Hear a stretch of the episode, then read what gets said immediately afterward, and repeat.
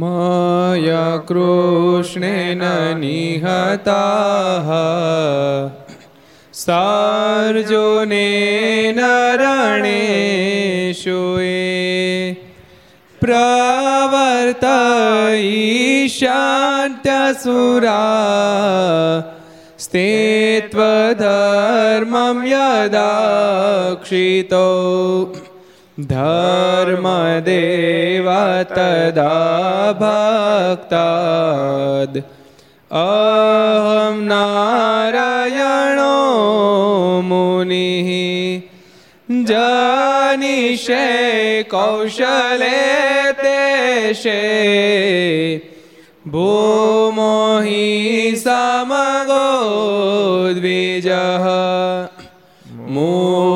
मुनिशापनृतां प्राप्ता नृषिंस्तात तथोद्धवम्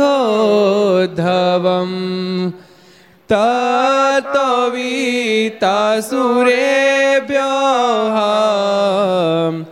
सद्धर्मां स्थापय न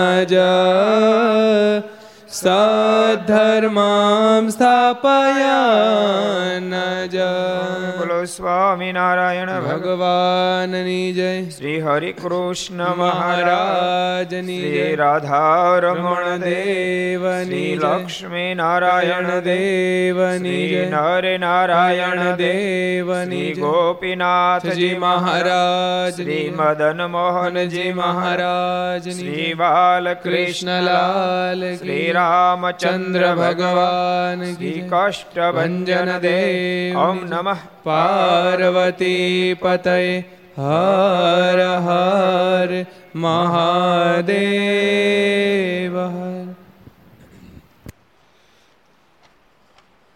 સર્વાવતારી ઈષ્ટદેવ ભગવાન સ્વામિનારાયણના સાનિધ્યમાં તીર્થધામ સરદારના આંગણે વિક્રમ સંવંત બે હજાર છોતેર છોતેર ચૈત્ર વધ પાંચમ રવિવાર તારીખ બાર ચાર બે હજાર વીસ ઘરસભા અંતર્ગત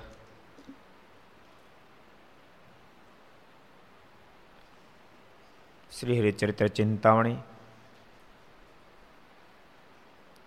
લક્ષ ચેનલ કર્તવ્ય ચેનલ સરદાર કથા યુટ્યુબ લક્ષ અને કર્તવ્ય યુટ્યુબના માધ્યમથી ઘેરે બેસી ઘર સભાનો લાભ પ્રાપ્ત કરતા સર્વે વિદ્યાર્થી મિત્રો, સર્વે ભગવાનના ભક્તજનો, બધા જાજકન જય સ્વામિનારાયણ, જય શ્રી કૃષ્ણ, જય શ્રી જય હિન્દ, જય ભારત.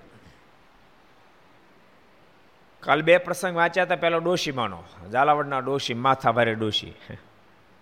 બોલો, ભગવાન સ્વામિનારાયણને વઢીએ કે ડોશી કેવા છે એના ઘરવાળાની દિશા શું થતી છે મારને વઢી શકે એટલે અનંત કરોડો બ્રહ્માના માલિક એને વિધ્યા. આ બધી હું આદરીશ તમારે શું બીજો કોણ ભગવાન છે કે આ ધરતી ઉપર અત્યારે પ્રગટ? તે ખોટી ખોટી બીકની વાતો કરો છો તે. અહીંથી કાશી સુધી હાલે જાય તો કોણ બીવડાવવાની કોની તે વર્ષે બીવડાવી શકે? હું એવા ખોટા ખોટા ડર દેખાડો આ શું ડોળા કાઢો કે? શું કરીએ? અત્યારે વર્તમાન કાળમાં આપને સિવાય કોઈ બીજો પ્રગટ ભગવાન નથી ને એની પાસે જાત. મહારાજ પણ મલક મલક મોઢું મલકાયું. અને મહારાજ પણ ખૂબ ડોશીમાં ઉપર રાજી થયા. મહારાજ કે, તમારા જેવા શરીર એમને હાલે જાય તો કોઈ તમે પડખે ફરક કેમ નથી, તમે તો ચિંતા નહીં કરતા. એ એ પ્રસંગ વાંચ્યો હતો બીજો પ્રસંગ આપણે નિત્યાનંદ સ્વામીનો વાંચ્યો હતો સ્વામી નિષ્ઠા ઉપર મહારાજ વારી ગયા. મહારાજ કે, સ્વામીની જેવી સમજણ છે જેવી નિષ્ઠા છે એવી કોઈને અમને જણાતી નથી. માટે બધાએ સ્વામીની પાસે બેસી બેસી નિષ્ઠા દ્રઢ કરવી. ભગવાન સ્વામિનારાયણનું આગમન આ ધરતી પર નિષ્ઠા દ્રઢ કરાવવા માટે છે. માટે મહારાજે મધ્યના તેરમાં કીધું, જે જે વાત કરો તે તે વાતમાં નિષ્ઠાનું બીજ લાવજો. જે કાલે તે એવી ને આજ વાત રાખજો અને કોઈથી જૂને થવા દેતા નહીં.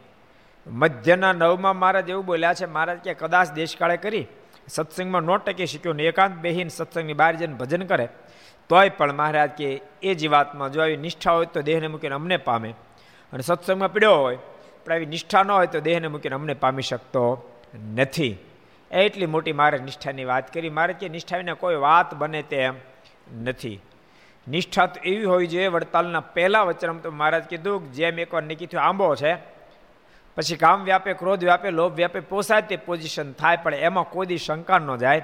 એમ અમારા સ્વરૂપમાં કોઈ શંકા જવી જોઈએ નહીં. એ જ વાત મહારાજે મધ્યના ચૌદમાં લીમડાનું દૃષ્ટાંત આપીને બતાવી. મહારાજ કહે કે ઉપાસના જોર વિના પોતાની જાતે કોઈ ગમે તેટલા અંતઃશત્રુ આળવા પ્રયાસ કરશે, ખુવાર થશે, પણ એના ટળ્યા નહીં ટળે, નિષ્ઠાના જોરે જ ટળી શકશે. અને મહારાજે વડતાલના બારમા વચનામતમાં કીધું જેને પૂર્ણ નિષ્ઠા બંધાઈ જાય મારી. એને મોક્ષ માટે એ પોતે નિર્ભય થઈ જાય. એને એટલો બધો કેફ વર્તતો હોય, મનમાં એમ થાય, મારા મોક્ષની તો શું વાત કરી, પણ મારી વાત જે સાંભળશે મારા દર્શન કરશે, એની પણ મુક્તિ થઈ જશે. એટલો મહારાજ કહે, જે નિષ્ઠા હોય એને કેફ વર્તે. અને પંચાળાના પહેલા વચનામૃતમાં મહારાજ કહે, ઉત્તમ પંચ ઉતરતા અથવા તો ઉતરતા કરતા ઉતરતા એ નિષ્ઠાનો જરૂરીને ક્યારેય શક્ય બની શકે? નહીં, એટલે બહુ જ મહારાજ અદ્ભુત અદ્ભુત વાતો નિષ્ઠાની કરી છે. નિત્યાનું સમય નિષ્ઠાને મહારાજે વખાણી, સાત સાત દાડા સુધી મહારાજ સામે લડ્યા, પરંતુ નિષ્ઠામાં એને મચક ન આપી. મહારાજ કાઢી મૂક્યા, તો જતા રહ્યા. મહારાજને કે પણ પણ મહારાજ બીજું થશે નહીં. અને મહારાજે ફરીવાર બોલાવ્યા, બાથમાં ગલીને ભેટ્યા પોતાની બાજુમાં બેસાડ્યા અને મહારાજ કે નિષ્ઠા હોય તો આવી. નિષ્ઠા બહુ જ મહત્વની ચીજ છે. માટે સંતો, ભક્તો બધા જ નિષ્ઠા ખૂબ મારની દ્રઢ કરજો. જેમ જેમ નિષ્ઠા દ્રઢ થશે તેમ તેમ મારાના ભજન બધું પણ તમારું મન ખેંચાશે અને ભગવાનનું ભજન કરવાનું મન થશે અને ભજન પણ વધશે. નિષ્ઠા નથી. મધ્ય નવમાં મહારાજ કહે ને, હરિભગત ન જાણવો, એને ગુણબુદ્ધિવાળો જાણવો. એને હરિભગત નો જાણો, બોલો જે નિષ્ઠા દ્રઢ નથી. એની બાજુ માર દેવું બોલ્યા છે, બોલો. માટે ભગવાનના ભક્તો, નિષ્ઠા ખૂબ દ્રઢ કરે. અદભુતાનું સુન મહારાજ કહે કે તમે અમારી સર્વોપરી નિષ્ઠાની વાતો કરો, તો ના મારે એવી વાતો નથી કરતા. મહારાજ કે ત્યારે ગામડે ફેર શું કામ છે? એને બેઠા રહ્યો ને.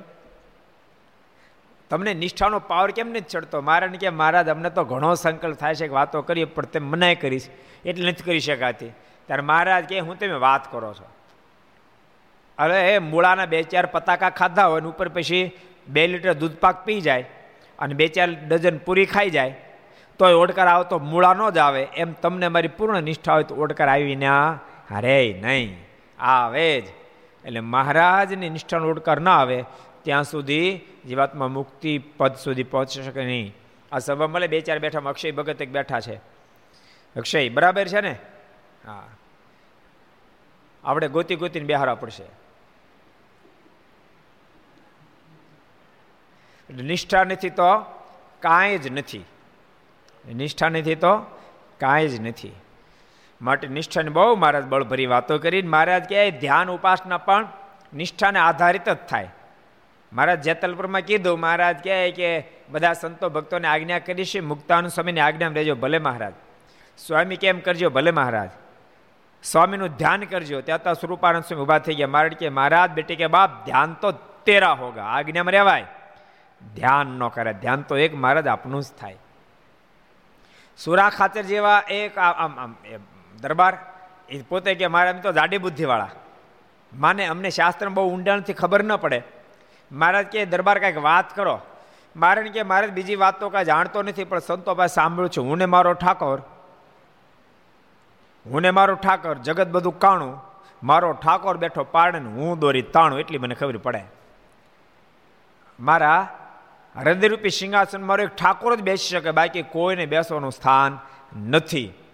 એવી નિષ્ઠા જ્યારે દઢ થાય, ત્યારે મારો બહુ જ મોટો રાજીપો થાય. ઘર સભા સાંભળનારા બધા ભક્તોને કહું છું, નિષ્ઠા ખૂબ દ્રઢ કરજો. મારી જેમ જેમ નિષ્ઠા દ્રઢ થશે, તેમ તેમ તમને ઓટોમેટિક ખેંચાણ વધશે. ઓટોમેટિક વચરામું તમને વહાલું લાગશે. ભક્ત ચિંતામણી તમને ગમશે. માળા ફેરવી તમને ગમશે. ધ્યાન કરવું તમને ગમશે. સત્શાસ્ત્ર વાંચવા ગમશે. તમને ભગવાનમાં ઓટોમેટિક હેદ વધશે. ભગવાનના સંતો ભક્તોમાં પણ તમારો હેત વધી જશે, જ્યારે મહિમા સમજાશે ત્યારે. મહારાજ, પ્રથમના બોતેરમાં વચનામૃતમાં એમ કે જેને મારો મારા સંતનો મહિમા નથી, એનું તો હું રૂડું કરવા જાઉં તો રૂડું થાય નહીં. એટલે એના ત્રીજા વચનામૃતમાં મહારાજ કહે, જેને મારો ને મારા સંતનો મહાત્મ્ય નિશ્ચય છે, એને શું ન થાય? માન્ય નથી, બધું જ થાય. કોઈ વાત એના માટે શક્ય નથી. માટે ભગવાનના ભક્તો નિષ્ઠા દ્રઢ કરજો. એ પ્રસંગ આપણે ગઈકાલે વાંચ્યો તો આજ હવે આપણે એક નવો પ્રસંગ લઈએ.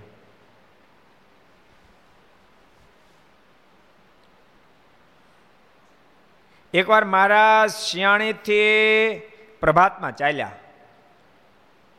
તે મુકામ કરતા કરતા વડતાલ પધાર્યા. શિયાણી ગામથી મહારાજ ચાલ્યા. શાણીના કોણ થયા? તમને કોઈને ખબર છે? સભામાં બેઠેલા બે ચારમાં કોઈને ખબર છે? હરે, હરિચરણદાસજી, તમે બેઠા છો ખબર છે કાંઈ? તમે કયો, લ્યો.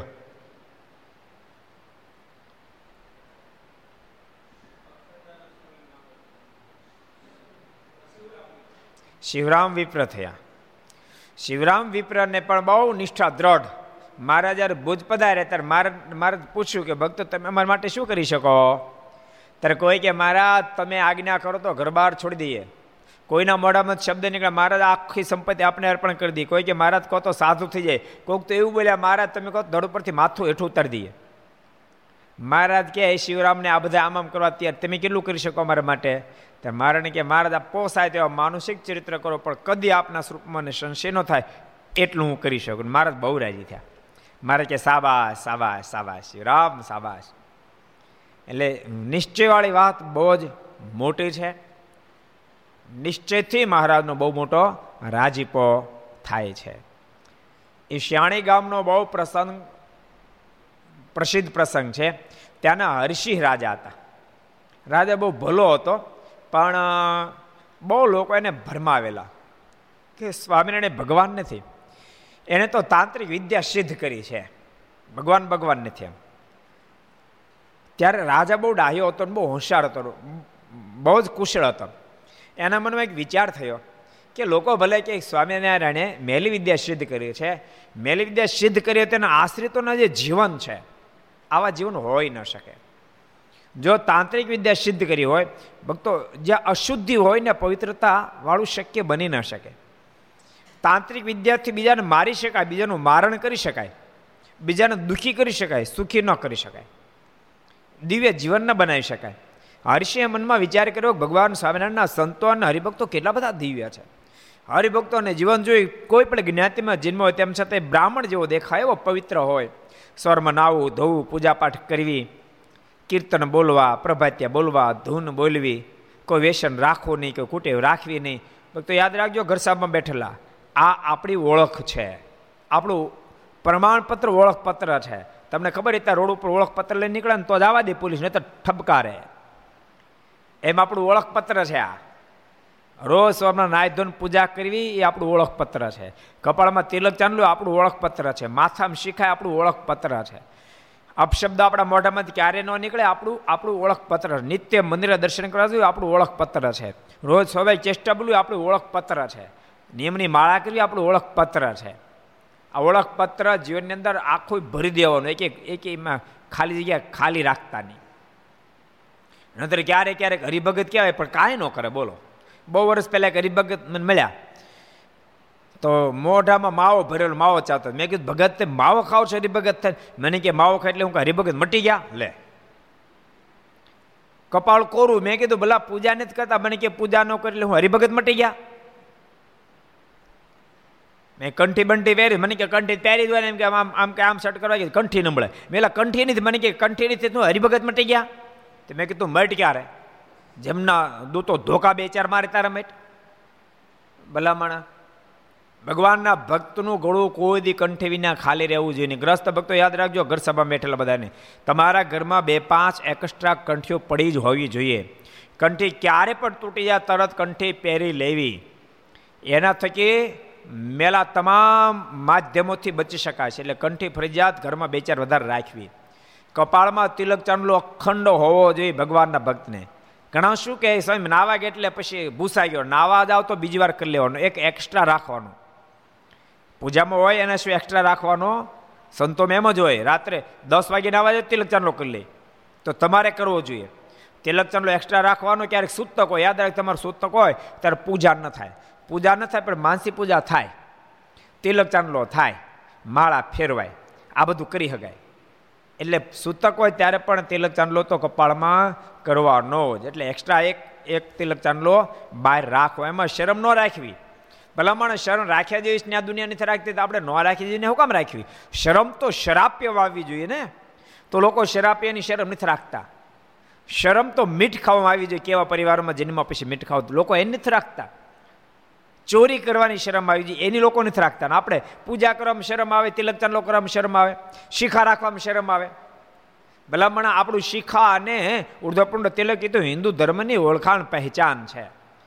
માટે બધાને કહું છું, ભક્તો, આમાં શરમ રાખતા નહીં. આ બધી વસ્તુ ફરજિયાત કરવી. એમાં મહારાજનો બહુ મોટો રાજીપો પ્રાપ્ત થશે. અને આ બધું કર્યા પછી પણ ક્યારેક કોઈ તિલક ચાંદલો પૂજા કરે જ પણ એનો લાભ ઉઠાવી લોકોને છેતરવા ધંધા કરે. કોકને ગાળિયામ નાખે. મહેરબાની કરીને આવું નહીં કરતા તમે તો કરતા નહીં તિલક ચાંદલો. જેને કોકને ગાળિયા કરવા હોય. મહેરબાની કરી ધંધો નહીં કરતા. ભગવાનના ભગતના જીવન એવા દિવ્ય હોવા જોઈએ. આપણે તો વિશ્વાસના પાત્ર બની જાય માટે મહેરબાની કરી આમાં જ્યાં જ્યાં ફેર રહેતો હોય બધો ફેર સુધારી લેવો. જીવનને કાટખૂણે લાવી દેવું. કાટખૂણાવાળું જીવન શોભે ઓળી બાવીને દિવાલે હારી ન લાગે. તો જીવન ક્યાંથી સારું લાગે? માટે બધા જ ભગવાનના ભક્તોનો ખૂબ ખટકો રાખજો. શિવરામ વિપ્રે કીધું સોરી હરિસિંહ રાજે કીધું કે દુનિયા ભલે કે શિવરામ વિપ્રણ બોલાવેલા, તમારો શું મત પડતો કે સ્વામિનારાયણ જાદુગરા છે. ત્યારે હરિસિંહે કીધું, મન નથી મનાતું. કારણ કે સ્વામિનારાયણ જો જાદુગરા હોય તેના આશ્રિતોમાં આવું દૈવત ન હોય. કોઈ પણ જ્ઞાતિમાં જન્મ્યો તો ના, એનો આશ્રિત જે છે એ બ્રાહ્મણ જેવો દેખાય છે. એના સાધુની જીવન કેટલા બધા દિવ્ય છે. તો તાંત્રિક વિદ્યાર્થી દિવ્યતા નિર્માણ ન થાય. તેમ છતાં શિવ, શિવરામ વિપ્ર માન્યા નહીં. નહીં હું તો એમ જ કહું, તાંત્રિક છે. તો તો જાઓ તમે. ગરડા અઢાર પ્રશ્નો લખી આપ્યા. તમે ગરડા જાઓ અને જો તમે સાબિત કરી દો કે સ્વામિનારાયણ તાંત્રિક છે, તો તો હું તમને બે ગામ ઇનામમાં આપીશ.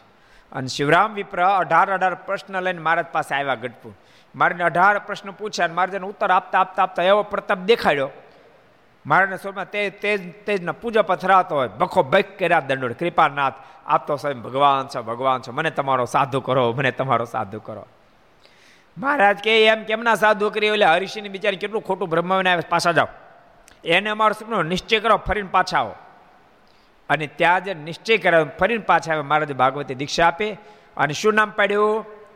નામ પાડ્યું અખંડાનંદ સ્વામી. એ શિયાણી ગામથી મહારાજ વડતાલ પધાર્યા છે. ને રામ પ્રતાપભાઈના બંગલામાં ઉતર્યા. ને અયોધ્યાવાસીને ઘેર થાળ તૈયાર થયો. રામ પ્રતાપભાઈનો બંગલો ઉતર્યા. રામ પ્રતાપભાઈનો બંગલો ભક્તો, ઘર સભા સાંભળે બધાને કહું છું. ત્યાં વડતાલ જ્યારે દર્શન કરવા જાવ ત્યારે હનુમાનજી ગણપતિવાળો જે દરવાજો છે અંદર એન્ટ્રી કરો. ડાબા હાથ ઉપર જે બંગલો દેખાય છે, એ રામ પ્રતાપભાઈનો બંગલો, જે અખંડ ધૂન તારે સ્વામિનારાયણ નામની અખંડ ધૂન ચાલે છે, એ રામ પ્રતાપભાઈનો બંગલો છે. અને અયોધ્યાવાસીને ત્યાં રસોઈ બની. માન રામ પ્રતાપભાઈની ઘેર રસોઈ બની. ત્યાંથી થાળ મૂકું બ્રહ્મચારી પાસે આવ્યો. તે થાળ બ્રહ્મચારી ઉતાર આવ્યા અને મહારાજે જમીને સર્વે સંત તથા પાર્ષદોને પ્રસાદ આપી મહારાજ જેમાં અને વધેલી પ્રસાદ સંતો પાર્ષદ ત્યાં હશે બધાને આપી. ને રસોઈ થઈ તે સૌ જમ્યા. અને પછી બધી રસોઈ થઈ એમ બધાએ જે મારની મારની સદૈવ માટે એ સહજતા હતી. પોતે જમે એમાં પ્રસાદી વધારે જ ભક્તોને માટે. અને વધેલી પ્રસાદ બધા ભક્તોને પ્રાપ્ત થાય. એ કાયમનો ક્રમ હતો. પછી મહારાજ બે ઘડી વાતો કરીને પોઢી ગયા. બે ઘડી સુધી વાતો મહારાજ કરીને પછી મહારાજ પોઢી ગયા. ને બીજે દિવસે નાયને મહારાજ વાળીએ પધાર્યા. મહારાજ વાતો કરી છે, નિષ્ઠાની જબરજસ્ત વાતો કરી છે. ધર્મ, જ્ઞાન, વૈરાગ, ભક્તિની જબરજસ્ત વાતો કરી છે. ભક્તો જોજો, સંતો જોજો, પરમહંસો જોજો. આ ધરતી ઉપર જેને માટે આવ્યા છીએ, એ કાર્ય અધૂરું ન રહી જાય. મુક્તિને માટે જન્મ ધારણ કર્યો છે, તે બાકી ન રહી જાય. કારણ કે સંતો ગામડે ગામડે જઈને વાતો કરતા ક્યાં સાંભળી ત્યારે શાસ્ત્રો નહોતું રચાણા. ક્યાંથી ભણતા કહો એ ક્યાંથી વાતો કરતા હતા? એ માળની કીધેલી જ વાતો કરતા હતા. ગામડે ગામડે સંતો ફરતા ત્યારે આનંદ સ્વામી. એ ક્યાંથી વાતો લાવતા હતા? શાસ્ત્રો તો હતા નહીં. મારની કીધેલી વાતો જ ગામડે જઈને કરતા હતા. માળના બોલેલા શબ્દોને જ ફરીવાર વર્ણવતા હતા. અને પોતે અનુભવેલી વાતો એને ગામડે ગામડે જઈને કરતા હતા. અને ગામડે જઈને વાતો જ્યારે કરે ત્યારે ભલભલા મહારાજના સ્વરૂપની નિષ્ઠા દ્રઢ કરી લેતા હતા. જોકે ભક્તો એટલું સરળ નહોતું, એટલું સરળ નહોતું. જોકે ભગવાન ઓળખાવા આજે સરળ નથી, તે દાડો આજે સરળ નથી. આજ કોઈને કંઠી બાંધીને હરિભક્ત કરવા કાંઈ એટલું સરળ કામ નથી. તોડાવી સરળ છે. કંઠે કોઈની તોડાઈ નાખવી સરળ છે. તમે બે શબ્દ આડાવડો કરો, તોડી નાખે. તોડાવી સરળ છે, પણ બંધાઈ બહુ જ વેરી હાર્ડ કામ છે, બહુ કઠણ કામ છે. બહુ જ કઠણ કામ છે. બહુ જ જ્યારે હૃદય આ પાડી દે ત્યારે એને મનમાં થાય કે હું કંઠી ધારણ કરું. તમારે ઘર વ્યવહારમાં અત્યારના સમયમાં છોકરો પરણાવો એ એ છોકરાનો સંબંધ કરવો કેટલો કઠણ કામ છે? હે? છોકરાનો સંબંધ કરવો કેટલું કઠણ કામ છે? તો છોકરાનો સંબંધ એ કન્યા સાથે કર્યું જો કઠણ કામ હોય, તો મુમોક્ષનો સંબંધ ભગવાન સાથે કર્યું તો કેટલું કઠણ કામ છે? કેટલું કઠણ કામ છે બહુ કઠણ છે. એમને એમ કન્ટિન્યુ પહેરતા. એક તો કહેનાર સાથે બહુ પ્રતીતિ આવે, કહેનાર સાથે બહુ પ્રતીતિ આવે. પછીથી જ એ વ્યક્તિ જો એને એને એને પ્રારંભ કાળમાં ભગવાનની પૂર્ણ પ્રતીતિ હોય યા તો ન હોય. પણ એને કહેનારમાં પ્રતીતિ આવી જાય છે, જેને કારણે કંઠે એના હાથે ધારણ કરે છે. પછી જેમ જેમ સત્સંગ કરતો જાય, તેમ તેમ એની નિષ્ઠા વધવા માંડે અને પાય નિષ્ઠા બની જાય, ભગવાનનો નિશ્ચય પરિપૂર્ણ થઈ જાય. અત્યારે સુરતનો સત્સંગ બધા કરતા મોટો છે, પણ પહેલી કંઠી બાંધવાનું સંતોને કેટલું વસૂલાત ચૂકવી પ્રથમ ખબર છે? પહેલી કંઠી ભાલચંદ્ર શેઠને બાંધી. એ ભાલચંદ્ર શેઠને પહેલી કંઠી બાંધવામાં સંતોને કેટલી કિંમત ચૂકવવી પડી ખબર? કહું તમને, સાંભળો, ઘરસભા બેઠેલા સાંભળો. સુરતની અંદર બહુ બધા ઘરસભામાં સભા મળે. તમે સાંભળો, પહેલી કંઠી બંધાવવા માટે સંતોને કેટલી કિંમત ચૂકવવી પડે છે.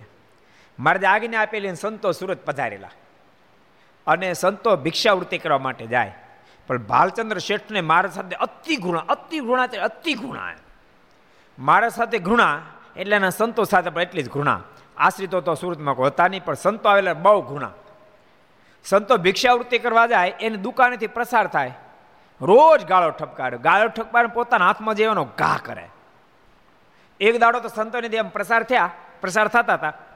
અને ભાલચંદ્ર શેડકાક વસ્તુ જોખતા હતા અને સંતો નીકળ્યા. જોઈ ગયા. પહેલાં તો બે ચાર ગાળો ઠપકારી અને પછી ઘા કરો તો કાંઈ વસ્તુ મળી નહીં. પાંચસેરી પડી હતી પાંચસેરી લઈને સંતો પર ઠપકારી. પણ ઠાકોરજી કૃપાથી સંતો છટકી ગયા, કોઈને વાગી નહીં. મુક્તાન સ્વામી પાસે આવીને સંતોએ વાત કરી, સ્વામી, અહીંના બહુ મોટા શેઠ ભાલચંદ્ર શેઠ છે અને રોજ કોઈને કોઈ વસ્તુનો સામે ઘા કરે છે. આ તો પાંચ શેઠ ઠપકારી.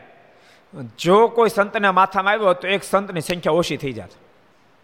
પાંચ શેરી અઢી કિલો વજન એ સીધો ઠપકાર્યો. પણ ઠાકોરજી રક્ષા કરી, સ્વામી સ્વામી મંદ હસ્યા. અને સ્વામી કહે, સંતો, તેમ છતાં કાલ પાછી ભિક્ષાવૃત્તિ કરવા જાજો અને કાલ જે આપે વસ્તુ એને લઈ આવજો. સંતો કે, વાંધો નહીં. અને બીજે દાડે સંતો પાછી ભિક્ષાવૃત્તિ કરતા કરતા ત્યાંથી નીકળ્યા. દૂરથી આવતા જોઈએ એટલે આને તરત શરૂ ગાળી દેવાનું કરી દીધું. અને બરાબર ઘર માટે એનો માણસ ભાજી વીણતો ભાજી. ભાજી વીણા કે દાખલા પડ્યા. સંતો એટલે દાખલાનો કર્યો ઘા. અને ગાળ ઠપકારી. સંતો તો દાખલા લઈ અને આવતા રહ્યા સ્વામીને આપ્યા મુક્તાન સ્વામીને. સ્વામી ક્યાં હું? તો સ્વામી, બાલચંદ્ર બાલચંદ્ર શેઠ તરફથી ભિક્ષાવૃત્તિમાં આવી. આ ભાજી, પાંદડા વિનેની, દાખલા. સ્વામી નાના નાના કટકા કર્યા. નાના નાના કટકા કરીને ત્યારે બરાબર ખટરસનો નિયમ હાલતા હતા. ભક્તો, મહારાજ બહુ સંતોનતા આવ્યા, બહુ સંતોનતા આવ્યા. કારણ કે સંતો પર આખા સંપદાનો મદાર મૂકવાનો હતો. એટલા માટે મારા સંતોનો બહુ આવ્યા. ખટરસનું નિયમ હતું. ભિક્ષાવૃત્તિ કરવા જાય રોટલા રોટલી જે કાંઈ મળે જોડી નાખવાનું જોડી નાખવાનું. પછી એ જોડીને પાણી ડૂબાડવાની, બારી કાઢી પાછી નીચોવાની ત્રણ ફેર એમ કરવાનું, પછી જે કૂચાવતી કૂચા ખાવાના. એવું પ્રકરણ ચલાવ્યું. એકસો ને ચૌદ પ્રકરણ મહારાજે ચલાવ્યા. કેટલા? એકસો ને ચૌદ પ્રકરણ ચલાવ્યા. એ કૂચા, તમે વિચારો, ઓલો પ્રસંગ તમે યાદ કરો. એક ફેરી બ્રહ્માનંદ સ્વામી બરાબર ગામડા ફરીને આવ્યા. તો સ્વામીને મનમાં સંકલ્પ થયો કે મારી પાસે બે લાડવા પડ્યા છે. આ કૂચાના હો. મોતેના અડદિયાના મોતે એક મગજના નહીં, કૂચા. કહેવાની જરૂર નથી. તે લાવ્યું કૂતરા નાખી દે નક્કી કરીને કૂતરા નાખ્યા દરવાગઢમાં. કૂતરું દોડતું દોડતું આવ્યું. એના મને અમે લાડવા છે. મોઢામાં લીધા પણ ભાઈવાની કાઢી નાખ્યા આમ છે ને આપણે આપણે છાપ પડી ગઈ સમજણો? કૂતરીને એમ જ મને આ સ્વામિનારાયણના સોદર પર લાડવા જશે બોલો. આપણે ખાધાની પણ ખવડાયો બહુ ને. એટલે છાપ પડી ગઈ. અહીં તમે એરપોર્ટ ઉપર જાઓ તો લાડવા માગ. બોલો અહીંયા સમજાય ઇંગ્લેન્ડમાં માગે. ઇંગ્લેન્ડમાં એરપોર્ટવાળા એમ જ કહે તમે લાડવા તો આપો. અમેરિકામાં કહે, લાડવા તો આપો. હમણાં કોરોના ન માગે. કોરોનામાં કોઈ આપે તો લે નહીં, બોલો. કોરોના એ તો ભોગા કાઢ નાખ્યા. ભક્તો, આ વાયરસ એક પછી એક બે હજાર વર્ષથી વાયરસની પરંપરા હાલી આવે છે. બે હજાર વર્ષથી. આ સત્તરમો વાયરસ છે. આ સત્તરમો વાયરસ છે. અત્યાર સુધી બે હજાર વર્ષમાં વાયરસના માધ્યમથી પૂરા ચાલીસ કરોડ લોકોના મૃત્યુ થયા છે. કેટલા? ચાલીસ કરોડ લોકોના મૃત્યુ થયા છે. સંત ઈસવીસન પાંચસો ચૌદ પંદરમાં જ્યારે વાયરસ આવ્યો, ત્યારે પ્લેગ મરકી રૂપી વાયરસ આવ્યો હતો. ત્યારે દુનિયાની આખા વર્લ્ડની વસ્તી દસ કરોડની હતી. કેટલી? દસ કરોડની હતી. દસ કરોડમાંથી પાંચ કરોડ માણસો મરી ગયા હતા. પચાસ ટકા લોકો મરી ગયા હતા. એટલે આવા વાયરસ જ્યારે જ્યારે આવ્યા ત્યારે બહુ જ બહુ જ મોટી હાનિ પહોંચાડી છે. એટલે પાંચ કરોડ માણસો એ ગાડી મરી ગયા હતા. પચાસ ટકા સંખ્યા મૃતપાય બની હતી. એમાં એક ફેરી ચાઇનામાંથી જ્યારે આ પ્લેગનો, મરકીનો વાયરસ જ્યારે બહાર આવ્યો ત્યારે ચાઇનાની ટોટલી વસ્તીમાંથી વન થર્ડ ત્રીજા ભાગની વસ્તી ચાઇનાની ખલાસ થઈ ગઈ હતી. એટલે વાયરસ પહેલી વાર નથી આવ્યો. જ્યારે જ્યારે વાયરસ આવ્યો છે ત્યારે વાયરસે હાહાકાર મચાવી દીધો છે. આ વાયરસે પણ હાહાકાર મચાવ્યો છે. જોકે મૃત્યુઆંક વાયરસના પ્રમાણમાં ઘણો ઓછો છે. મરકીમાં પચાસ ટકા મૃત્યુઆંક હતો. આમાં મૃત્યુઆંક ઓછો છે. આમ ગણો તો વિશ્વ ભાગ એટલે પાંચ ટકા મૃત્યુઆંક કહેવાય. અઢાર લાખે. ક્યાં ગયું કાગળ કોક લઈ ગયું પડ્યું છે આવી જો આમ આમ ગણતરી આપણે કરીએ ને, તો અઢાર લાખ લોકોમાંથી એક લાખ ને છ હજાર એટલે વન પોઈન્ટ નહીં પાંચ પાંચ પોઈન્ટ પાંચ જેવું મૂર્તિ આંક કહી શકાય. પાંચ પોઈન્ટ પાંચ જેવો આંક છે. ત્યારે તો પચાસ ટકા મૃત્યુઆંક હતો. આ ફેરી ડેન્જરતા એટલી જ છે, આની વ્યાપકતા બહુ છે. સ્પીડ બહુ છે, સ્પીડ બહુ છે. બહુ સ્પીડથી વધે છે. એટલી ભયંકરતા છે. બાકી મૃત્યુઆંક એટલો બધો ભયંકર નથી. કોઈ પણ દેશમાં, ભારતમાં તમે જુઓ તો મૃત્યુઆંક એને લગભગ અનુસર્યો છે. જો ભારતમાં નવ હજાર કેસ છે, એમાંથી મૃત્યુ થયા છે ત્રણસોના. એટલે મૃત્યુઆંક તો નીચે જ છે. મૃત્યુઆંક એટલો નથી. ભારતમાં તો ચાર ટકા જ મૃત્યુઆંક છે. પણ એની એની જે સ્પીડ છે, એ સ્પીડ મારી નાખે એવી છે, ભૂકા કાઢે એવી છે. એટલે ભગવાનને પ્રાર્થના આપણે એ કરવાની, મૃત્યુઆંક એમને રહેવા દેજો, વધારતા નહીં, પણ સ્પીડ ધીમી કરી નાખો, જેથી કે રક્ષા પ્રાપ્ત થાય. એટલે અવારનવાર આવા બધા વાયરસો દુનિયામાં આવતા હોય છે. જેને કારણે આ લાડુની પરિષદ આપો તો કોઈ લેમ નથી. જો કે અહીંયા આપણે આપણે હજી વિશ્વાસપાત્ર છે અહીંયા બધી ઠેર ઠેર જે ભોજનો પ્રસાર થાય છે, આપણે મંદિર અને ગામ પંચાયત યુવા ગ્રુપ દ્વારા રોજ દર દરરોજના પાંચ હજાર માણસને આજુબાજુ માણસ જમે છે. પણ બહુ વિશ્વાસની સાથે પ્રસાદ લે છે. જો કે આપણે સરદારને આજુબાજુમાં ક્યાંય ગામડામાં, એક પણ ગામડામાં, એક પણ પ્રકારનો વાયરસ અંદર જે એન્ટ્રી કરી શક્યો નથી. એક પણ કેસ પોઝિટિવ આવ્યો નથી. ભગવાનને પ્રાર્થના કરી કે એમને હોહરવા કાઢી દે. તેમ છતાંય પણ બધાએ સાવધાન તો રહેવું, સરકારના આદેશને પાલન તો કરવું છે આપણે વાત જોતા હતા કે મારાના સમકાલીન સમયમાં પણ બહુ જ સંતોએ દાખલાઓ કર્યા. કેવા દાખલા કર્યા?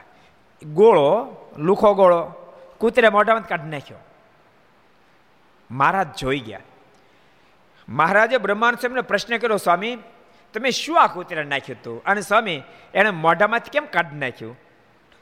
ત્યારે બ્રહ્માનંદ સ્વામી કે, મહારાજ આપે પ્રકરણ ચલાવ્યું છે ને? ખટરસ ન ખાવા.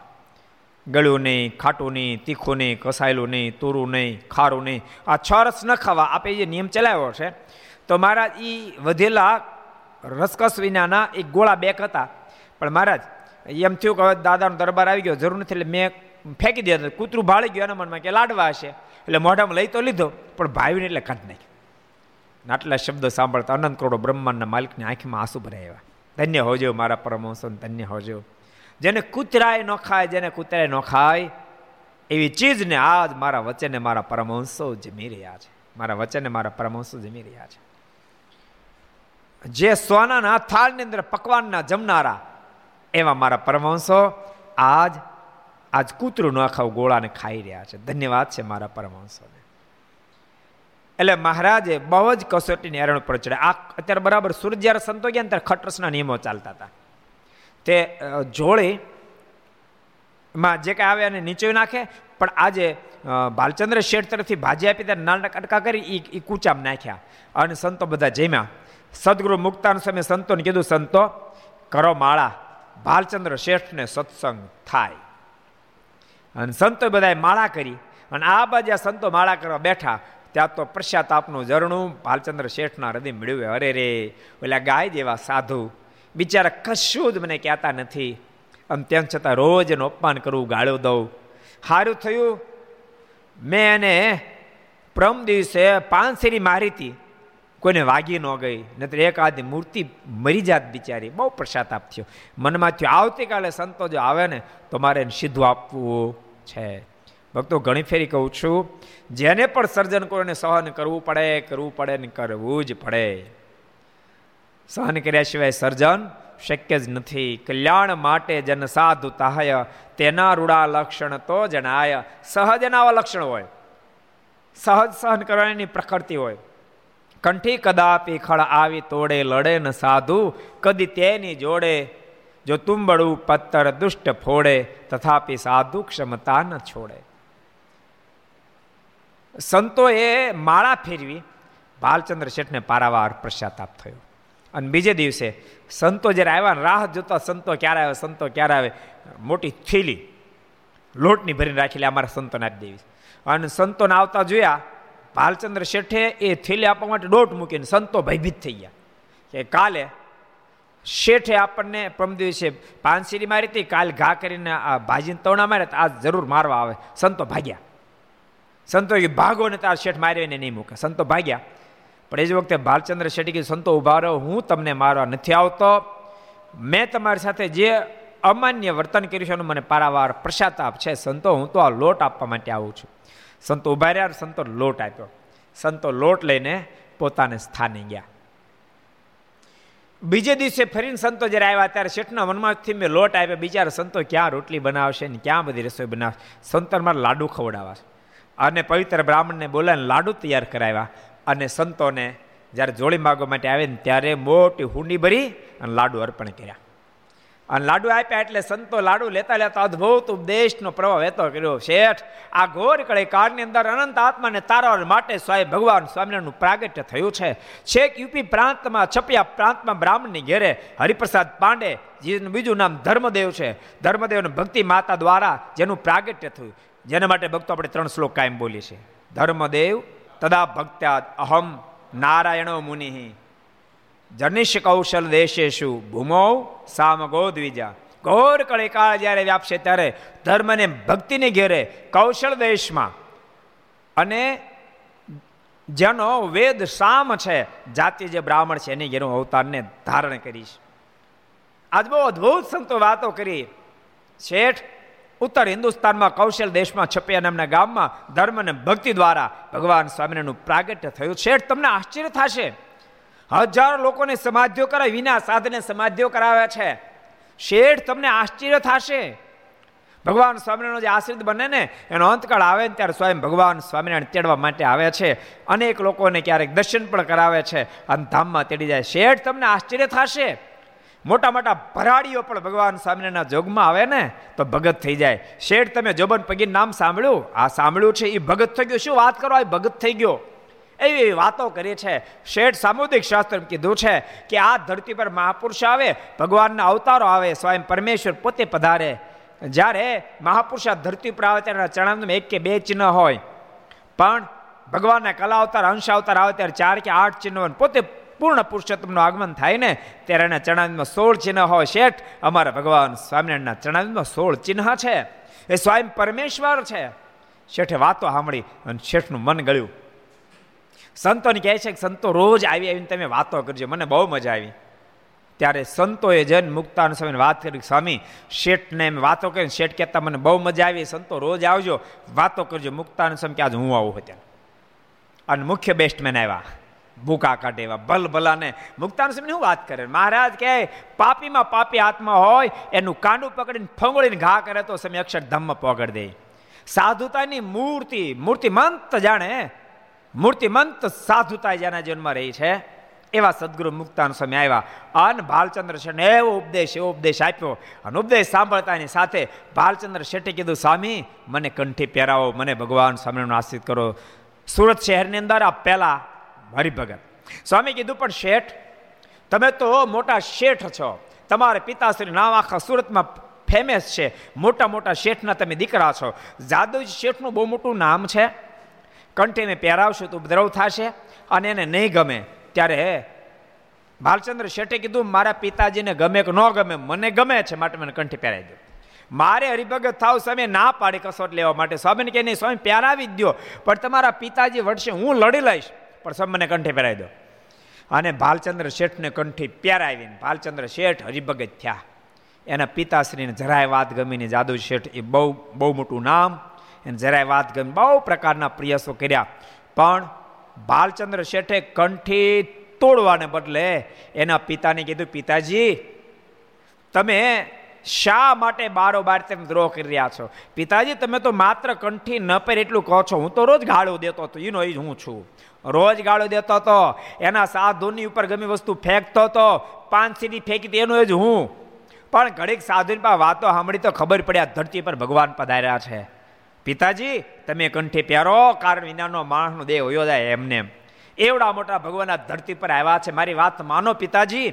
અને આપને મારી વાત ન મત એક ફેરી તમે મુક્તા સ્વામી પાસે બેહો. અને સ્વામીની વાતો સાંભળો પિતાજી. પછી તમતા તમે કહેશો તું કંઠી કાઢી નાખીશ. અને જાદુ શેઠને પણ આ પડી અને મુક્તાન સ્વામી પાસે ભાલચંદ્ર શેઠ પોતાના પિતાજીને લઈને ગયા. અને જ્યાં મુક્તાન સ્વામી વાતોનો પ્રારંભ કર્યો, સ્વામી, વાતો કરતા હોય. અરે સદગુરુ ગુણાતીતન સ્વામી વાતોમાં લખ્યું કે મુક્તાન સ્વામી વાતો કરતા તો બબ્બે હજાર માસના હૃદયના પ્રશ્નો ઉત્તર થતા એવા મહાવિભૂતિ પુરુષ સંત. એ મુક્તાન સ્વામી પાસે બેઠા અને સ્વામી જ્યારે વાતો કરવા માંડ્યા, પાંચ મિનિટ, દસ મિનિટ, પંદર, અડધો કલાક જ્યાં થઈ ત્યાં જાદુ શેઠ થયા ઊભા. ભખો ભખ કર્યા દંડવટ સ્વામીને કહે, સ્વામી, સ્વામિનારાયણ ભગવાનને તમે નથી જોયા? ભગવાન સ્વામિનારાયણને તમે નથી જોયા, પણ તમે જ ભગવાન હોવ. એવી મને પ્રતીતિ થાય છે. તો તમારા ગુરુદેવ સ્વયં સર્વોપરી ભગવાનમાં ક્યાં શંકા? સ્વામી, મને કંઠી પહેરાવો. અને જાદુ શેઠને પણ કંઠી પહેરાવી.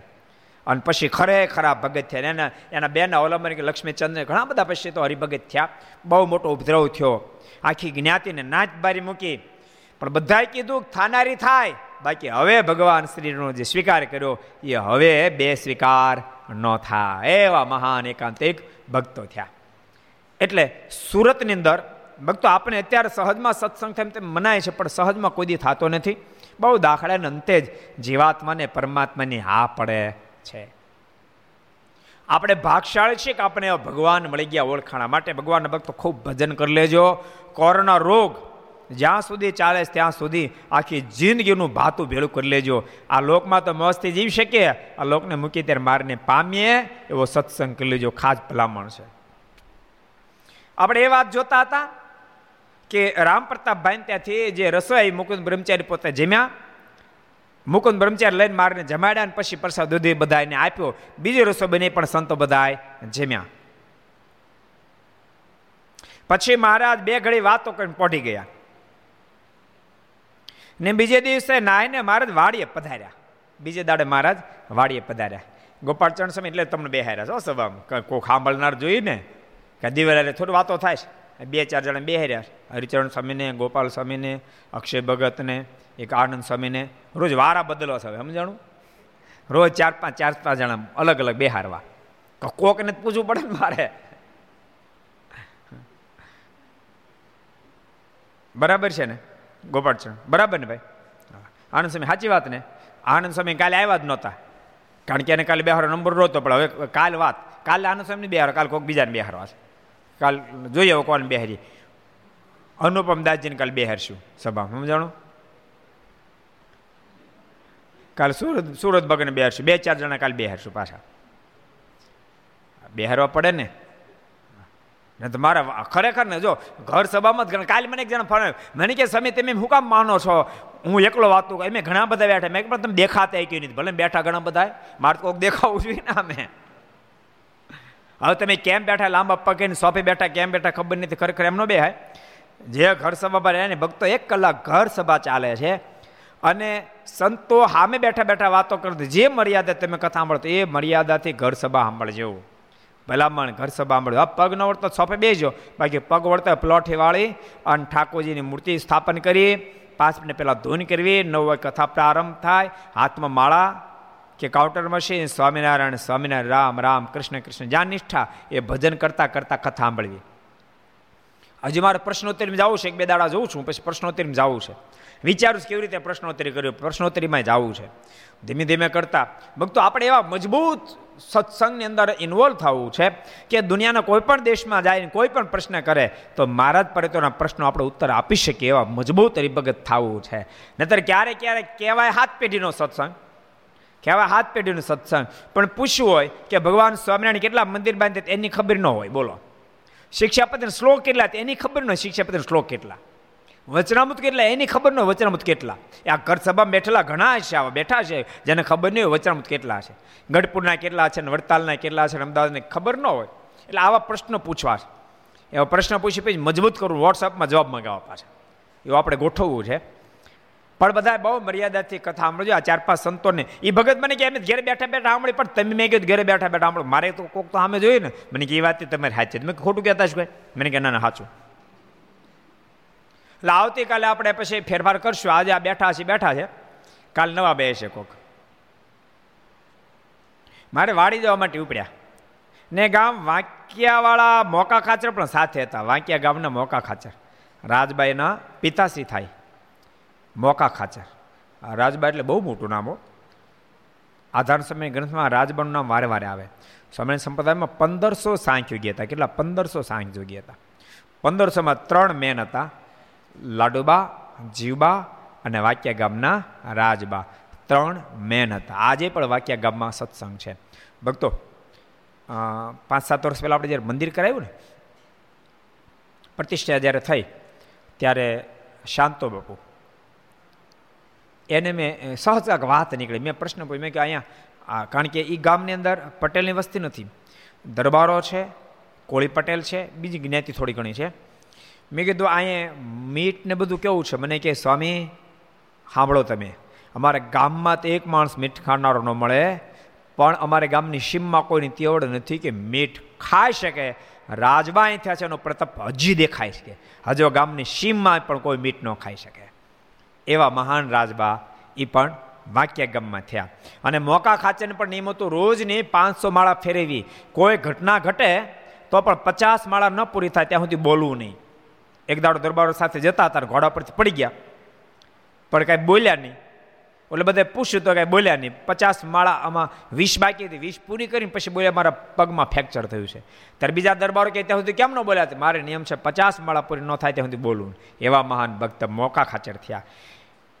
વાંક્યા ગામના મોકા ખાચર પણ સાથે હતા. વાડી જવા તૈયાર થયા. તે વખતે મહારાજે પાર્ષદને કહ્યું, જે તમારી વાડી અમને દેખાડો. એટલે મંદિરની જ વાડી હતી. પણ પાર્ષદો સંભાળતા એટલે મહારાજ કે તમે વાડી અમને દેખાડો. ત્યારે તે કહે, ચાલો મહારાજ. એમ કહીને આગળ થયા. મારે કે હાલો મહારાજ, વાડી દેખાડીએ. અમને આનંદ થશે. એમ કહીને બધા પાર્ષદ બધાય આગળ થયા. તેની પાછળ મહારાજ તથા મોકા ખાચર વગેરે ગાડીમાં ગયા. એની પાછળ મોકા ખાચર ને મહારાજ બધા ગાડીમાં ગયા. મહારાજે પાર્ષદોને પૂછ્યું, આ શેના ઝાડ છે? ત્યારે તેણે કહ્યું છે, એ અંજીરના ઝાડ છે. પછી મહારાજ ત્યાં બિરાજમાન છે. મહારાજ હા અજાણે થઈ ગયા બોલો, આ શાના ઝાડ છે? નહીતર બધા ઝાડના રચેતા જ છે. એને ઝાડનું નામ નામ નહીં આવડતું હોય. પણ એવી એવી વાત પૂછે. અંત્યના ઓગણચાલીસમાં વચ્રમતમાં મહારાજ બહુ સરસ વાત કરી. મારે કે લીધે દીધે હેત થાય છે. એ વાતચીતે કરીને હેત થાય છે. અને હેત થાય તો વાત મનાય. હેત થઈ એવીને વાત મનાતી નથી. હોનાની વાત હોય તો હેત થઈ એવીને મનાતી નથી. આ ઘર સભા બધા સાંભળે છે. પણ અત્યારે જ બધાને વાત નહીં મનાય, પણ ધીમે ધીમે ધીમે કરતા સંતો મેદ થાય, તો પછી વાત મના, પૂજા નહીં કરતા ને પૂજા લઈ લે છે. આજ કીધું આજના જ લઈ લે એમ નહીં, પણ જેમ મેદ થાય એમ લઈ લે છે. આજે વોટ્સએપ આવ્યો છે કે સ્વામી, અમે ગઈકાલની ઘર સભા સાંભળી અને પૂજા લેવાનો સંકલ્પ કર્યો છે.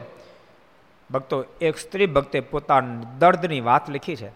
ઘર સભા સાંભળનાર બધાને કહું છું. એમ લખ્યું છે કે હું પૂજા કરતી હતી, પણ મારા પતિનો અતિ ઉપદ્રવને કારણે પછી મારી શ્રદ્ધા ઓછી થઈ ગઈ મેં પૂજા છોડી દીધી. પણ ફરીને ઘર સભા સાંભળી અને મેં નક્કી કર્યું છે કે હવે ગમે તેટલો ઉપદ્રવ થાય, તેમ છતાંય ભગવાનને છોડવા નથી. ભક્તો, ક્યારેક ક્યારેક ખરેખર માણસ નાની નાની વાતમાં એટલી બધી મર્યાદા છોડી દે. ઘર સભા સાંભળનારા બધા જથી નિયમ લેજો. પોસાય તે પોઝિશન નિર્માણ થાય, ઉગમણાને બદલે આથમણ ઉગે, તેમ છતાંય પોતાના સ્ત્રી ભક્તો પર હાથ નહીં ઉઠાવતા. ભૂલતાની કેટલા ભરોસાની સાથે પોતાની કલેજાના કટકા સમાન દીકરી તમને આપી છે. તમારે આધારે એ સુખથી જીવન જીવશે આશા તમને આપી છે. અને તમે નાન્યને વાતમાં સીધા સીધવાટ મારી દો નાન્યને વાતમાં હોટી લો અને મારો. જાણે ખીલોનો ન હોય, એ તમારું રમકડું નથી. એને પણ તમારે જેટલો જીવવાનો પૂરો અધિકાર છે. અને ભૂલતા નહીં, તમારા ધર્મપત્ની છે, પણ કોકની દીકરી છે. એ કોકની બહેન છે તે માર મારો, એના મા બાપને ખબર પડે અને ભાઈને ખબર પડે, દુઃખ કેટલું થાય? તમે જેમ તમારી પત્નીને મા, માર મારો છો, એમ તમારી બહેનને કોઈક માર માર તમને કેમ થાય? તમારી દીકરીને કોઈક માર માર તમને કેમ થાય? માટે આજથી પ્રતિજ્ઞા કરજો, જિંદગીમાં ક્યારે પણ હાથ ઉપાડીશ નહીં. એ મર્દનું કામ નથી, તો કાયરનું કામ છે. મર્દ પુરુષ તો સંરક્ષણ કરે. માટે ભગવાનના ભક્તોએ ભૂલ થતી હોય તો ઘર સભા ભરી આ ભૂલને સુધારી નાખજો ખાસ મારી ભલામણ છે. ને તો ક્યારેક ક્યારેક બિચારા બહુ મોટા ઉપદ્રવ હોય છે, ભજન કરવું પણ થાય નહીં. અને જે કોઈ ભજન કરતો એને ભજન કરવા દેજો. અને પાંચ પ્રકારના માણસો હોય છે, એમ સદગુરુ ગોપાલ સ્વામી વાતમ લખ્યું. પાંચ પ્રકારના માણસો. એક ટોપ લેવલના માણસો. પોતે ભગવાનનું ભજન કરે ને બીજા હજારોને ભજન કરાવી ટોપ લેવલ બતાવ્યું. બીજો નંબર બતાવ્યો, પોતે ભજન કરે પણ કોઈને પ્રેરણા ન કરી શકે. એ સેકન્ડ નંબર બતાવ્યો. ત્રીજો નંબર બતાવ્યો, પોતે ભજન કરી ન, કરી કરાવી ન શકે, પોતે એકલો કરી ન શકે. કોકનો ઓથાર મળે, કોઈનો સહારો મળી જાય તો ભજન કરે. આ ત્રીજો નંબર બતાવ્યો. ચોથો નંબર બતાવ્યો, પોતે ભજન ન કરે પણ કોઈ ભજન કરતું એ જોઈને રાજી થાય. પોતે નો માળા ફેરવે. પણ બીજો માળો ફેરવતો ને તો જન રાજી થાય. એ ચોથો પ્રકાર બતાવ્યો. અને પાંચમો પ્રકાર પોતે ભજન કરીને કોઈને કરવાય ન દે. આ પાંચમો છેલ્લો, આને કાઠ માણા કહેવાય. જો પાંચ પ્રકાર. પોતે માળા ફેરવે ને બીજાને ફેરવા હોય. આ પહેલો નંબર. કોઈને ફેરવાયું ન શકે, પણ પોતે ફેરવે આ બીજો નંબર. કોક એને સપોર્ટ કરે, કોઈ બળની વાતો કરે તો માળા ફેરવે, આ ત્રીજો નંબર. પોતે માળા ના ફેરવો, પણ કોક માળા ફેરો તો રાજ ત્યાં ચોથો નંબર. અને પોતે ફેરવે નહીં ને કોક માળા ફેરો તો આંચકીને તોડી નાખે. આ પાંચમો નંબર. આ પાંચ નંબરના માણસો હોય. ભક્તો, શક્ય હોય તો પહેલા નંબરમાં પોગવા પ્રયાસ કરજો. એવું નથી કે આ કામ સાધુ નથી શું થાય? એ આપણે થોડા કરીએ કે સાધુ કરે કે એ વાત ભૂલી જાઓ. તમે પણ ધારો તો સત્સંગ કરાવી શકો. આપણે કીધું તું ને, કાશીદાસ ભાઈ બોચાસરના આજુબાજુના બાર બાર ગામમાં એકો લઈને સત્સંગ કરવા જતા. બાર બાર ગામમાં, વિચારો તમે, બાર બાર ગામમાં એકો લઈ અને સત્સંગ કરાવવા જતા હતા. અને વણથલીના કલ્યાણ બાપાએ પણ અઢાર અઢારને સાધુ કર્યા હતા. પાણી ગામના પૂજા ડોડીને ખબર તમને? પાણી ગામના પૂજા ડોડે એવા મહાન ભક્ત કેવા ભક્તિ એની વાત અત્યારે મારો વિસ્તાર નથી કરવો, પણ બીજાને ભજન કરાવી શકાય. એના જમાઈને ઉપદેશ આપે બોલો. કે આ સંસારમાં હું લેવાનું, ભલામણા ભગવાન ભજેલા સાધુ થઈ જમાઈને દીકરાનો ઉપદેશ દેનાર તો મળ્યા. ધન ધન જન્ય ગોપીચંદની શું કામ પુત્ર, પોતાના પુત્રને ભગવાન ભજાવ્યા. માટે ધન, ધની કીધું. પુત્રને સાધથોનો ઉપદેશ આપવો હજુ સરળ છે, પણ જમાઈને આપવું એટલે. એને જમાઈ કીધું, પણ હું સાધુ થઈ જાઉં, તો તમારી દીકરીને શું થતું? કે એની ઉપાધિ તું છોડ એનું સાંખ્યોગી કરી દઈશ. જમાઈને સાધુ કર્યા ને દીકરીને સાંખ્યોગી કર્યા. એટલે ઘર સભામાં જેટલા આંબળો છો, તમે બધા જ ભગવાન ભજી શકો એમ છો ને ભજાવી પણ શકો એમ છો. મેં તમને કેટલી વાર કીધું જો કે ઘણા બધા પ્રયાસો કર્યા છે, પણ બધાય નહીં કર્યા હોય. કે તમે તમારા સગા, સંબંધી, કુટુંબ, પરિવાર જ્યાં તમારો છોડો લાગુ પડતો હોય, ત્યાં ફોન કરીને કહો કે ઘર સભા આવે છે, નવથી સવા દસ, તમે ઘર સભા જોજો. અને માને જોવા મળે ભગવાન ભજવા મળે તમે ભજાવે કહેવાય, બોલો. અને અમુક ટકા હિસ્સો તમને મળે. એટલે બધા ભક્તોને કહું છું, ઘર સભામાં બધાને જોડજો, ભક્ત ચિંતામણીના પાઠો ભક્તો બધા કરજો. કોરોનામાં ઠાકોરજી રાહત કરે, ભગવાનનું ખૂબ પ્રીતિ થાય અને આ લોકોના તમારા સંકલ્પ એને પણ મૂકજો. ઠાકોરજી બધા સંકલ્પ પૂરા કરશે. ભક્ત ચિંતામણીનું પારણ એકસો ચોસઠ અધ્યાય છે. તમે સંકલ્પ કરજો, એકસો ચોસઠ પ્રકરણ છે. તમે વિચાર કરવો, સાત દાડામાં પૂરા કરવા, નવ દાડામાં પૂરા કરો, પંદર દાડામાં પૂરા કરવા. એમ જે પ્રમાણ ઠીક લાગે એ પ્રમાણે તમે કરજો. અમારે અહીંયા અત્યારે બે ટાઈમ યજ્ઞ પણ સરસ ચાલે ભક્ત ચિંતામણી પારાયણનું યજ્ઞ ચાલે છે. બોલો. આહુતિઓ અમાય, એક કડીએ આહુતિઓ અમાય, સ્વામિનારાયણ સ્વાહા કરીને. સવારમાં એક કલાક અને બપોર પછી એક કલાક. બે કલાક રોજ યજ્ઞ થાય છે. તો તમે પણ બધા ભગવાનના ભક્તો બીજાને હરિભગત બનાવજો, ભક્ત ચિંતામણીને પારાયણ કરજો. મારોનો બહુ મોટો રાજીપો થશે. નતર ક્યારેક આપણે એવું માને કે આપણું આ કામ ને આ તો સાધુનું કામ. સ્વામી વાત લખ્યો ને, કે ખાવાની વસ્તુ કે આપણું કામ. તપ કરો તો કે સાધુન કરવાનું. એવું ન હાલે. તમારે અત્યારે કરવું પડે. હમણાં કહું છું ને, તપે કરજો. હમણાં આવ ઘેરે બેઠા. કશું કામ નથી. ચાંદ્રણ કરો ચાંદ્રણ કરજો, ધારણા પારણા કરજો, એક ટાઈમના નિયમ લેજો. એક ટાઈમ ભોજન કરવું. ફલાહારનું તું નથી કહેતો, કારણ કે ફલાહારમાં પોપાદી થાય છે. ફલાહાર મળવું કઠણ છે. પણ ગમે તે સાત્વિક તપ કરી અને વધારે વધારે ભજન કરજો, માળા કરજો, જન્મગળના પાઠ કરજો, ધ્યાન કરજો, તાટક કરજો, જે રીતે ભગવાનમાં એ તમને થાય એ રીતે કરજો એ ભલામણ. એટલે ભગવાન તો આ ધરતી પર અત્યારે માનુષિક લીલા કરે, બોલો. પૂછ્યું, આ શેનું ઝાડ? ભક્તો કીધું, મારે જે અંજીરનું ઝાડ છે. પછી મહારાજ ત્યાં બિરાજમાન થયા અને પાર્ષદોએ હાર તોરા બાજુબંધ આદિક ઉપચારે કરીને પૂજા કરી. પાર્ષદોને ગાઉથી સમાચાર મળી ગયા તક મારત પધારવાના છે.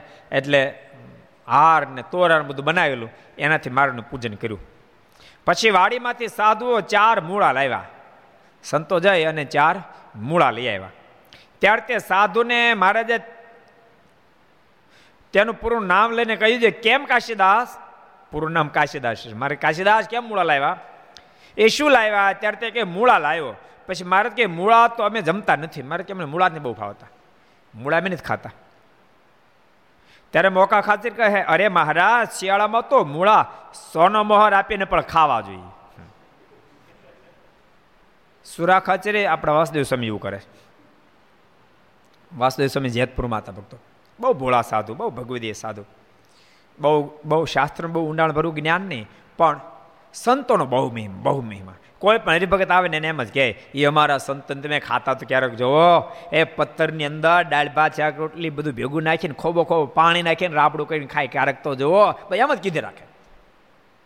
અને એટલા બધા ભોળા સાધુ સંતોને કે ખબર? શિયાળો એટલે કે મહારાજ શિક્ષાપતિ લખ્યું છે, બે રૂપિયાનું મૂળ મળે ને ત્યાં સુધી મૂળા લઈને ખાવા જોઈએ. શિક્ષાપત્રી કીધું, બોલો. પણ કઈ ધામમાં ગયો. કાલે હું ધામમાં જઈશ અને બીજ દિવસે ધામમાં સીધા આવ્યા. એટલે ભક્તો આધ્યાત્મિક પથમાં તો મહિમા જ પ્રધાન છે.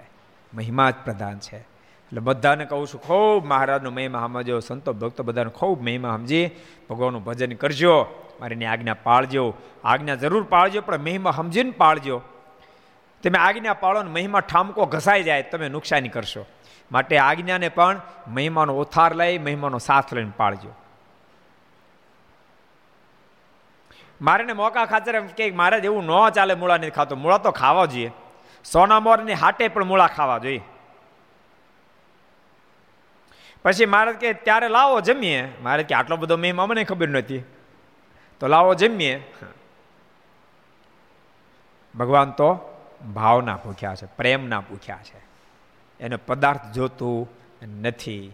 પદાર્થમાં કોઈ દી ભગવાન બંધાતા પણ નથી, ભાવમાં બંધાઈ જાય છે. સારંગપુર કાર્યને છઠ્ઠા વચરામતમાં લખ્યું ને? મારા બેરદમન હતા અને પ્રેમબાઈ. દીવ બંદરથી પ્રેમબાઈ આવ્યા અને સારા સારા વસ્ત્ર આભૂષણ લાવ્યા. મહારાજે સામેથી પ્રેમથી સ્વીકાર્યા. અને મહારાજ કે, આવા પ્રેમથી અમે ક્યારે લાવ્યા નથી? ભક્તો કે આ મહારાજ, આવા પ્રેમી ભગત પણ મળે એમ નથી. એ વસ્ત્ર લીધા તરત દિનાનંદ ભટ્ટને આપી દીધા. બોલો. આટલા બધા વખાણ કે તરત આપી દીધા. એક દાડો મહારાજ ગઢપુર બિરાજતા હતા. મારે કે, આ દરબારગઢમાં હારા મારી વસ્તુ કઈ છે? કોઈક બોલ્યું, મારે રોજ, રોજો ઘોડો બધા કરતા આરામ મારો છે. રોજો ઘોડો બહુ સારો. આટલું જે કીધું, ત્યાં ગઢવી કોક આવે બે છંદ બોલ્યા. મારો ઘોટો, ઘોડો એ એ ગઢવીને આપી દીધો, બોલો. બધા કહે પણ મહારાજ, બે બે બે કડીમાં ઘોડો મહારાજ કહે કે જે થયું બરાબર થયું. ઘોડો આપી દીધો. એટલે ભગવાન તો નિષ્પ્રિય હોય. જો ભગવાન કેવા નિષ્પ્રિય? તમને કહું? મામા કંસને માર્યા. મારો, મામા કંસને મારી, મથુરા રાજની ગાદી પર ભગવાન દ્વારકાધીશ બેઠા નહીં ભગવાન કૃષ્ણનો બેઠા કોને આપ્યું? ઉગ્રસેનને રાજગાદી સોંપી. અઢાર દાડા સુધી યુદ્ધ કર્યું. કોણ લઈને જીત્યા? કોને લઈને જીત્યા? અર્જુન લઈને જીત્યા? દ્વારકાધીશને લઈને જીત્યા, પણ હસ્તિનાપુરની ગાદી પર પોતે ન બેઠા. નથી કીધું, તો યુધિષ્ઠિર નાય ન પાડત. બોલો. ના પાડત? પણ કોને બેહાર્યા? યુધિષ્ઠિર મહારાજને બેસાડ્યા. બહુ ઓછા લોકોને ખબર છે. દ્વારકા એ સમુદ્રના મધ્યમાં બેટમાં સ્થાપી, પણ દ્વારકાની ગાદી પર પોતે નથી બેઠા. બહુ ઓછા લોકોને ખબર છે. દ્વારકાની ગાદી પર બળદેવ ભૈયાને બેહાર્યા. ભગવાન સ્વયં પોતે ગાદી પર કેવા નિષ્પ્રહી ભગવાન. ભગવાન, એ બતાવો, મને આ દુનિયાનો કોઈ પદાર્થ મતલબ નથી. હું તો માત્ર માત્ર તમારો પ્રેમ સ્વીકારવા માટે ધરતી પર આવું છું. તમે મને શું અર્પણ કરો, એની સાથે મને મતલબ નથી. પણ જે વસ્તુ અર્પણ કરો, એમાં તમારો પ્રેમ કેટલો જોડાયેલો છે, એની સાથે મને મતલબ છે. તમે પ્રેમની સાથે જે વસ્તુ અર્પણ કરશો એનો સ્વીકાર કરીશ. પ્રેમ ભાળે છે ત્યાં ભગવાન, પોતાનું ભગવાન પણ ભૂલી જાય છે. મોકા ખાતર કે મહારાજ, અત્યારે શિયાળામાં તો સોના મોર આપીને પણ મૂળા ખવાય. મહારાજ કે તો લાવો ખાઈ. એમ કહીને મૂળા લીધા ને મીઠું મંગાવ્યું ને હથેળીમાં લઈને તેને મૂળો અડાડતા જાય ને જમતા જાય. એક હાથમાં મીઠું, બીજા હાથમાં મૂળો. મને છે આવો અને અક્ષરધામના મુક્ત ને નહીં મળ્યો હોય. અક્ષરધામના મુક્ત હોય, મૂળો અને મીઠું ખાતા મારે અક્ષરધામમાં નહીં જોયા હોય. હદ કરે ભગવાન. એવી રીતે દોઢ મૂળો જમ્યા અને સાધુને પ્રસાદી આપી. દોઢ મૂળો મહારાજ જમ્યા પછી સંતોને મહારાજે પ્રસાદી આપી. એટલે આવી આવી લીલા મહારાજ નિત્ય નિત્ય કરે છે.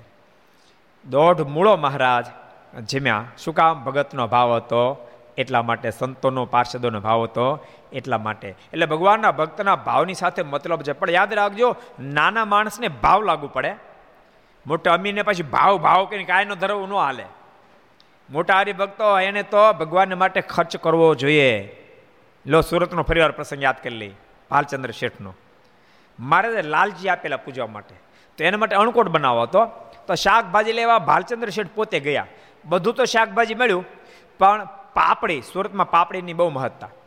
પાપડી ક્યાંય હતી નહીં, શિયાળામાં થાય તું હજુ પાપડી આવી નથી, પણ એક જણા એક કિલો પાપડી હતી.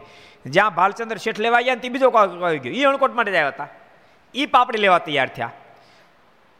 ભાવ કીધો તો પૂછો તો એણે કીધું, બે બે આનાની, બે પૈસામાં પાપડી મળશે, બે પૈસામાં. એક કિલો. ઓલો કે, એનું પાંચ પૈસા આપું. ભાલચંદ્ર શેઠ કે હું દસ પૈસા ઓલો કે, અડધો રૂપિયો આપું. ભાલચંદ્ર શેઠ કે હું એક રૂપિયો આપું, ઓલો કે પાંચ રૂપિયા આપું એક કિલોના. શેઠ કે દસ રૂપિયા આપું, ઓલે કે પંદર આપું શેઠ કે વીસ આપું, ઓલે કે પચાસ આપું શેઠ કે ત્રીસ આપું, ઓલે કે ચાલી આપું શેઠ કે પચાસ આપું, પચાસ રૂપિયા બે પૈસાના. ઓલો તો ઓલો મળ્યો, સામે બી બી વણિક જ હતા, એના મનમાં હવે પંચાણું આપણે બોલ, ન બોલ્યા, અને બે પૈસાની પાપડી પચાસ રૂપિયામાં ભાલચંદ્ર શેઠે લીધી, એમ સંપદ ઇતિહાસ કહે છે. અને અણકોટમાં ધરાવી અને જ્યારે ગઢપુર દર્શન કરવા માટે જ્યારે આવ્યા, ત્યારે મહારાજના મોઢામાં શબ્દો નીકળ્યા, મહારાજ કહે અમે ભાલચંદ્ર શેઠને સુખિયાય કર્યા. અને સાથે દિલ પણ એવું મેં આપ્યું છે, બે પૈસાની પાપડીના અમારા માટે પચાસ રૂપિયા ચૂક્યા. નહીતર તો આ ભાવવાળી વાત આવે ને તે શેઠીએ મનમાં માને કે, આપણે પાણી ધરાવી દઈએ, આપણો ભાવ છે ને. હા કરું કામ બગાડવી જોઈએ એમ. એટલે ભલા બધા માટે લાગુ નથી પડતું. પણ જેની સ્થિતિ ન હોય, માત્ર ઠાકોરજી આગળ લુખો રોટલો અને છાશ ધરાવતો હોય પણ પરમાત્માનો સ્વીકાર કરે. પણ જેને ઠાકોરજી આપ્યું એને તો ખૂબ સુંદર થાળ કરી. ભગવાનને જમાડો. એ શબ્દોની સાથે ભક્તો આપણે એ કથાને વિરામ આપશું. તો આવો આપણે પાંચ મિનિટ ધૂન કરશું. આવો પાંચ મિનિટ ધૂન. સ્વામી નારાયણ નારાયણ નારાયણ. સ્વામી નારાયણ નારાયણ નારાયણ. સ્વામી નારાયણ નારાયણ નારાયણ. સ્વામી નારાયણ નારાયણ નારાયણ. સ્વામી નારાયણ સ્વામી નારાયણ. સ્વામી નારાયણ સ્વામી નારાયણ. સ્વામી નારાયણ નારાયણ સ્વામી નારાયણ સ્વામી નારાયણ સ્વામી નારાયણ સ્વામી નારાયણ નારાયણ નારાયણ સ્વામી નારાયણ નારાયણ નારાયણ સ્વામી નારાયણ નારાયણ નારાયણ સ્વામી નારાયણ નારાયણ નારાયણ સ્વામી નારાયણ સ્વામી સ્વામિનારાયણ સ્વામિનારાયણ સ્વામિનારાયણ સ્વામિનારાયણ સ્વામિનારાયણ નારાયણ સ્વામી નારાયણ સ્વામી નારાયણ સ્વામી નારાયણ નારાયણ નારાયણ સ્વામી નારાયણ નારાયણ નારાયણ સ્વામી નારાયણ નારાયણ નારાયણ સ્વામી નારાયણ નારાયણ નારાયણ સ્વામી નારાયણ સ્વામી નારાયણ સ્વામી નારાયણ સ્વામી નારાયણ સ્વામી નારાયણ સ્વામી નારાયણ સ્વામી નારાયણ સ્વામી નારાયણ સ્વામી નારાયણ નારાયણ નારાયણ સ્વામી નારાયણ નારાયણ નારાયણ સ્વામી નારાયણ નારાયણ નારાયણ સ્વામી નારાયણ નારાયણ નારાયણ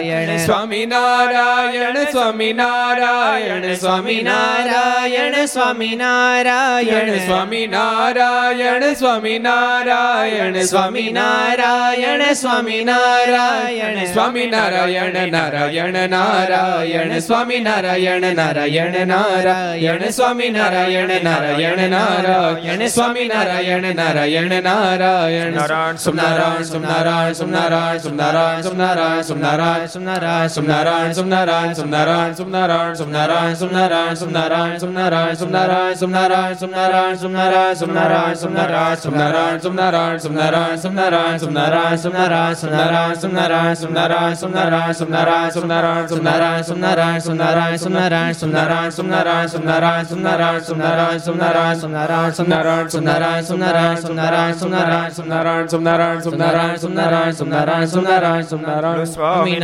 સ્વામિનારાયણ ભગવાન હરે કૃષ્ણ મહારાજ રાધારમણ રાધા રમણ દેવ શ્રી કૃષ્ણલાલ શ્રી રામચંદ્ર ભગવાન શ્રી કાષ્ટભન દેવ ઓમ નમઃ પાર્વતી પતે હર હર મહાદેવ